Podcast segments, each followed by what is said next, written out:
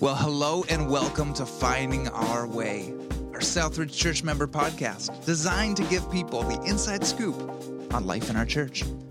Here's our host and lead pastor, Jeff Lockyer.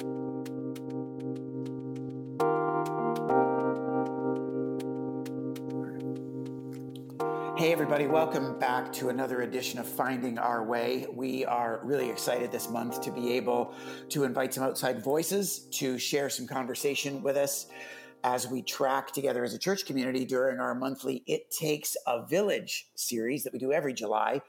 And uh, today I get to sit down with a dear friend of Southridge, is a longtime voice in our community, Ellen Duffield. Ellen, say hi to everybody. Hi, it's great to be with you. Ellen, we haven't chatted in this kind of environment before. So, why don't you share with our people kind of what you're up to these days and just give us a, a sense of your world? Well, thank you, Jeff. Yeah, it's great to be able to uh, chat today. And I've been doing a fair bit of uh, writing and researching. In fact, I've been working on some projects that we'll hopefully get a chance to talk about later in this podcast, as well as some study around the life of Jesus that has been like a 10 year journey for me. And so it's, it's really been fun to get it to this point where it's close to complete. Obviously, every conversation starts starts with the small talk of the pandemic. So, what would you say the pandemic has been like in your world? What have you kind of learned about yourself during the pandemic, or just kind of how's it been for you? Mm, yeah, thank you. Uh, so, of course, moving to virtual for most of the work that we do has had its challenges. Although, if I'm totally honest, as a bit of a hermit, there's part of that that has been kind of refreshing for me and has given me more opportunity to reflect and to work on some projects. So, so that's been really good. But I would say at a deeper more kind of vulnerable level, I think one of the things that really stands out to me about this season is it's shown me how I have a tendency to work and to stay busy and stay active to cover up uh, loneliness and some other kind of deeper things. And so I've been doing some work in that area as well. I'll ask a lighter question and just say, what's been challenging for you lately, if not your your greatest challenge, whether it's in life or ministry or whatever? Mm-hmm.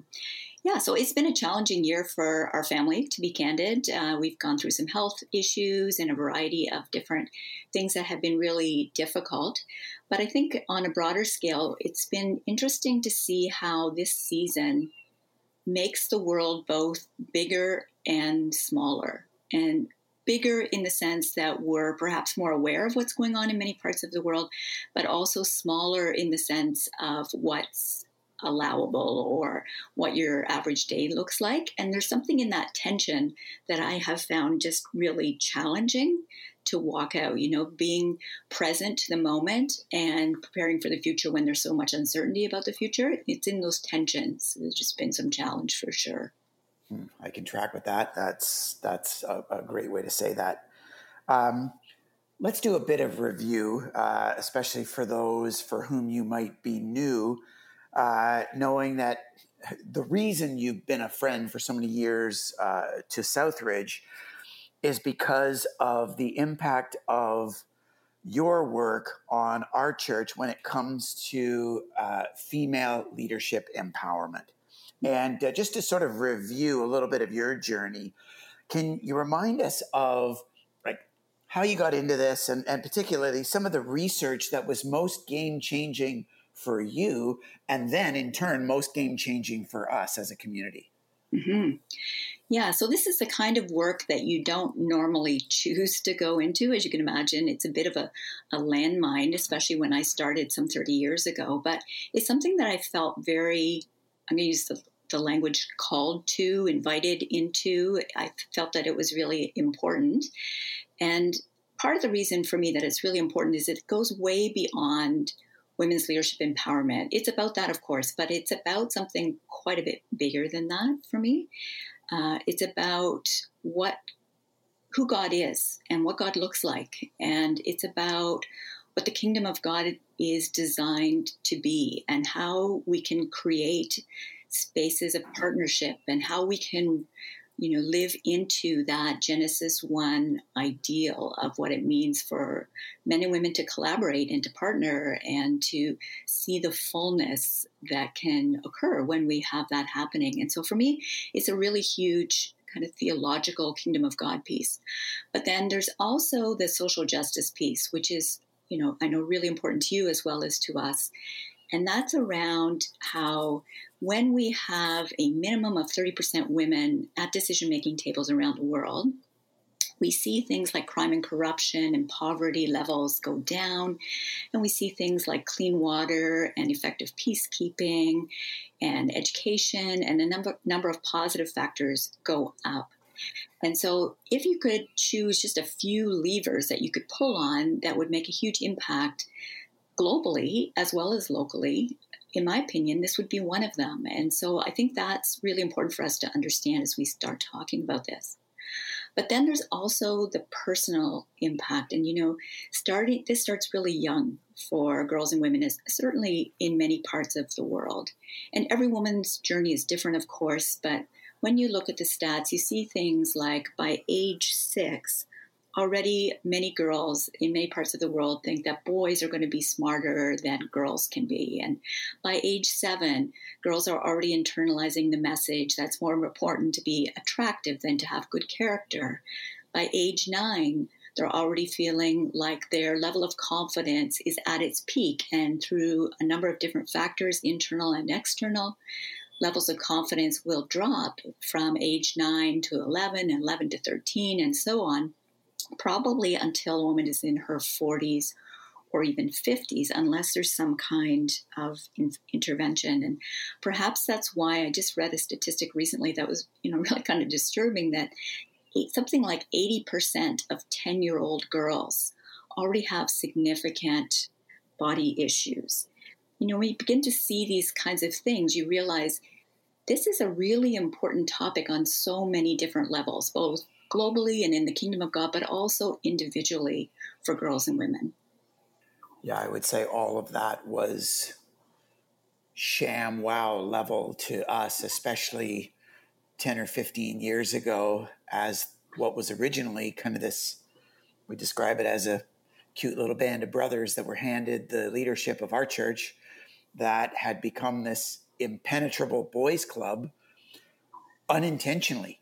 And we just had no idea of the blind spots of what we were propagating and you know your research on confidence uh, and differentiation of even styles in in uh, in men and women was just so eye opening for us. Then, like you said, the the deeper theological stuff of are we missing out on like half of the heart of God and half of the potential of the kingdom by overemphasizing or over experiencing the paternal dynamics and missing out on all the beauty and all the power of the maternal dynamics of the heart of God. And so, uh, you know, really the, the, the, the accumulation of all that has been so powerful in our context.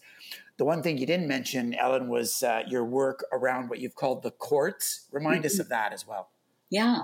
So if, if you can imagine that different people based on their personality or based on their upbringing or whatever to would prefer a different kind of environment in which they can thrive. There does also seem to be some indication and i realize this is always controversial but there does seem to be some indication that there are differences according to our gender or certainly the way that we were socialized according to our gender and so we, we talk about that in terms of two different courts. And any model is always oversimplified, and certainly this is an oversimplified model. But you know, you don't play tennis on a basketball court, just like you don't play basketball on a tennis court. They're designed differently to provide for different things. And so some of the work we looked at was what does that court, what does that table, what does that working environment need to look like in order for women and girls to thrive and there are some differences around that. And you've already mentioned one of those differences is around levels of confidence, which I mentioned starts really young. And as a result of women's pathway, both personally and you know corporately when we look at women around the world we see that even the most intelligent and well educated of women in fact perhaps more likely the more intelligent a woman is the more likely she is to struggle with low confidence now that's not every woman of course but that's a huge factor when we begin to think about how do we create environments in both, which both men and women can thrive now, one of the questions that often comes up is, well, you know, we, we don't want to have just a tennis court or just a basketball court. Is there a way of building one that works for both? And of course, that's the answer to that is yes. And that's the work that we're doing. How do we create environments in which both men and women can thrive? For review, two of the most uh, significant pieces of legacy of your investment in our community are these two programs that we launched years ago Next Level Leadership and Brave Girls. We've done podcasts on both of them. So, listeners, if you want to dig in deeper, uh, you can go and refer back to the archives of Finding Our Way and, and sort through them and, and listen to those. I'm just curious today, Ellen, like, what are you seeing God do in these programs these days, knowing that, you know, the last 15 or so months uh, have been through this pandemic? Yeah. So it's an interesting season, isn't it? Because so much of Brave and Next Level are about gathering together, just like so many other great opportunities that you offer and other churches are offering. So we've had to, of course, find ways of doing that a little bit differently. But I think it's perhaps shown us just how important these types of opportunities are because they provide not only a touch point where we can reconnect as women, as girls, as people, but also they're like a very intentional way of thinking about who do we want to be and how do we want to show up. And so there's this constant invitation to look at the brave way, to look at a third way. You know, feels like we have to do this or that. Is that really the situation, or is there a better way? Is there a new way? Forward. And so just go back to the language of confidence, you know, feels like sometimes the choice is I'm either going to come across as cocky or I'm going to come across as timid. Those are the only two choices to me. Well, is there a third way through that? And so what we are finding, even in this past number of months, is that there have been incredible conversations that are going on around who do I want to be in this season? And then who am I preparing to be in this upcoming season? And how can these connection points, these resources enable us to live fully in this season and prepare fully for the next?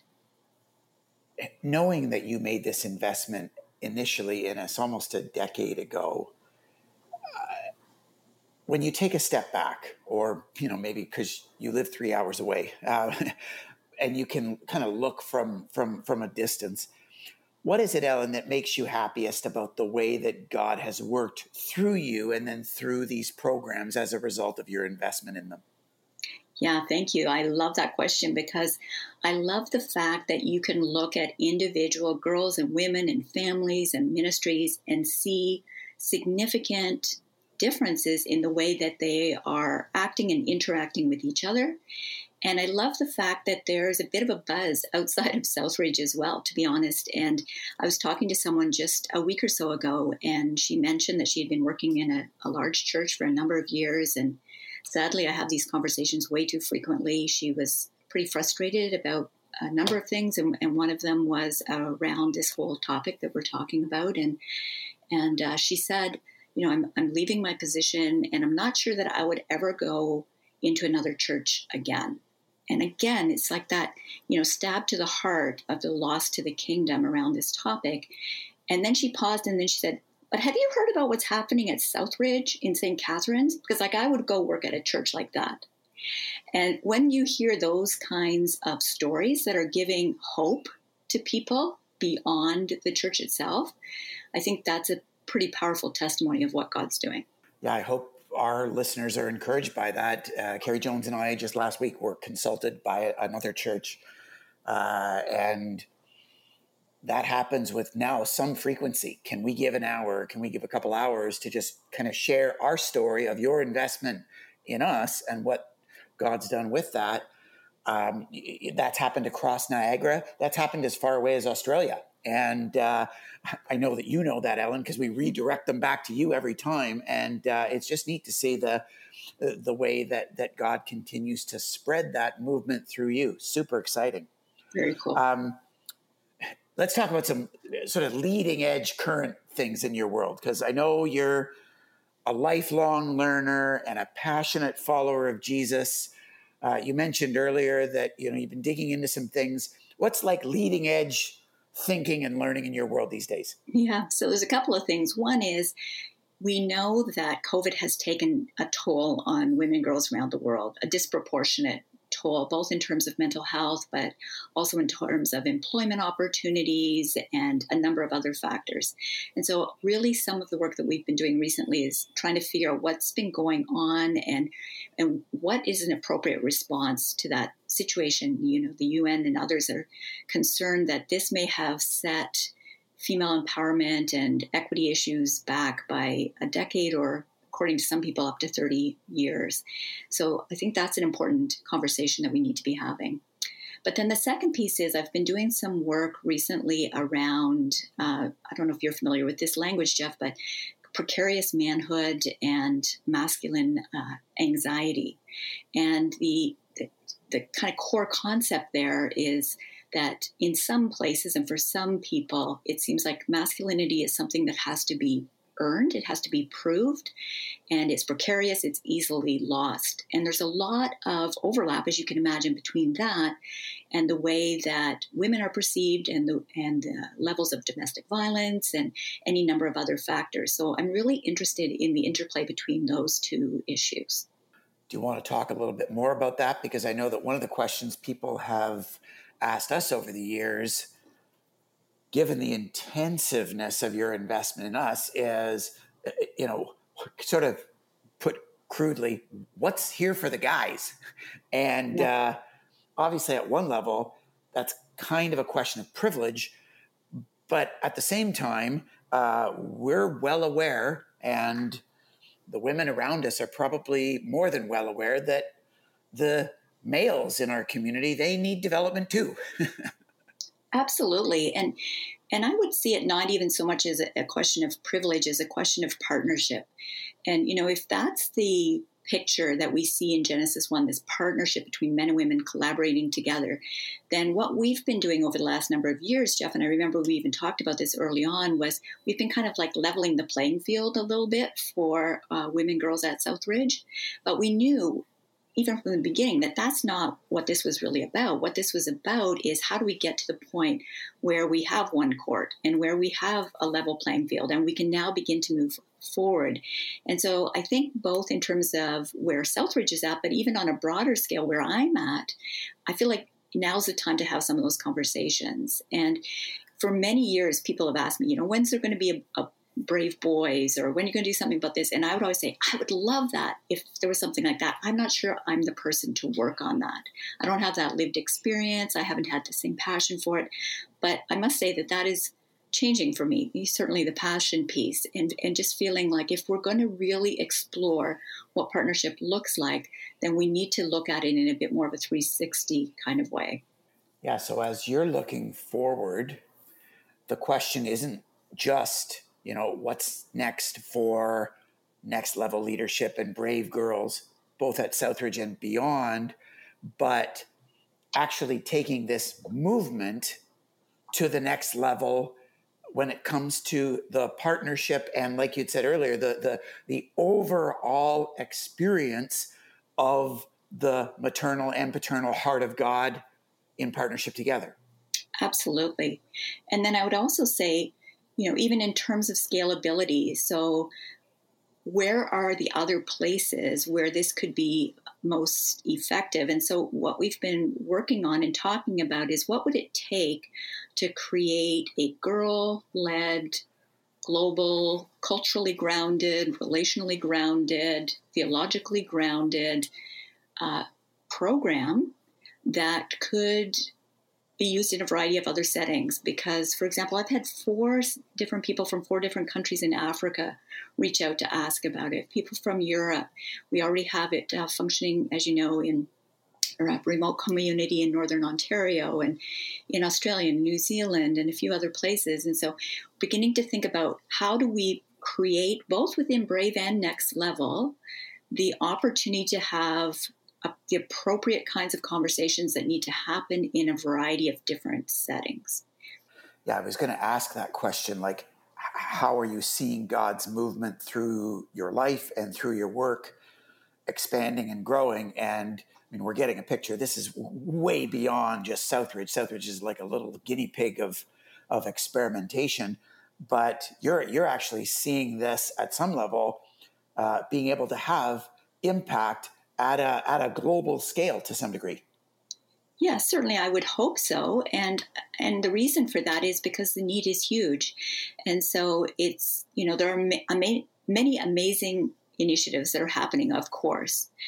And yet, I am contacted on a very regular basis uh, by people saying, how how do we make this work? You know, our girls are struggling, our women are uh, need additional resourcing, our we have the heart to be egalitarian, but we don't know how, we don't have the skills to make it work. You know, we don't know how to create a gender framework, for example, for our organization that is both fair and empowering as opposed to restrictive.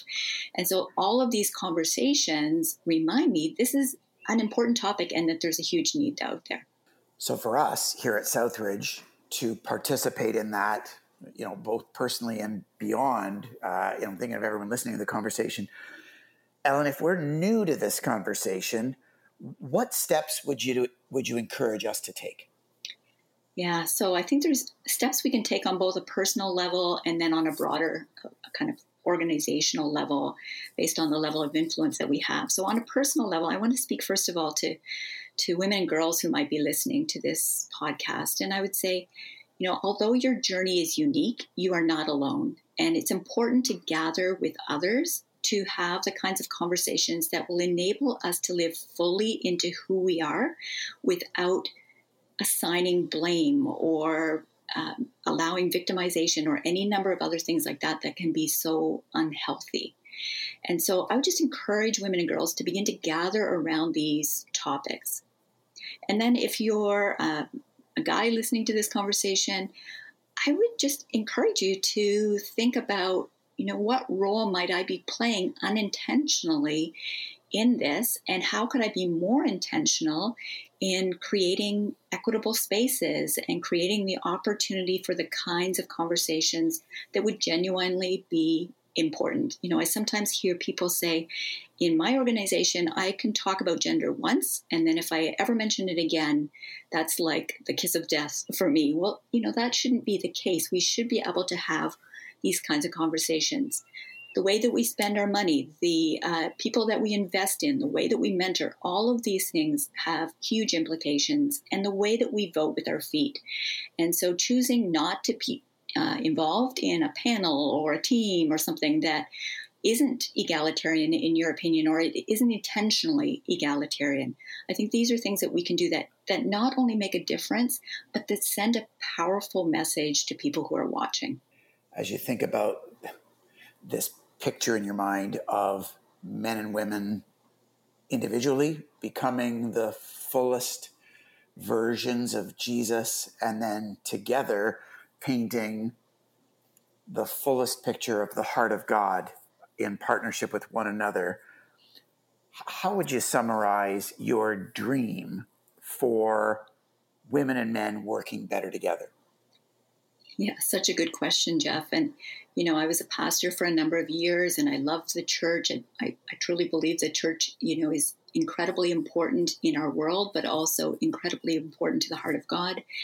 And wouldn't it be amazing if the church was the flagship of men and work, women partnering together and learning how to create these environments in which all people can thrive and that are truly egalitarian and truly uh, inclusive, not just in language, but in practice? You know, I just can't help but feel that there could be a really powerful movement of the spirit in this area and that it would send a very important message to the world as well as you think about Southridge specifically, knowing many of us from across our locations and across Niagara are, are listening in, Um, you have any final kind of encouragements or challenges to our people when it comes to not only empowering women and female leaders to a greater degree, but leaning in personally and together as a, as a family into the fullness of Christ in and through us? Yeah.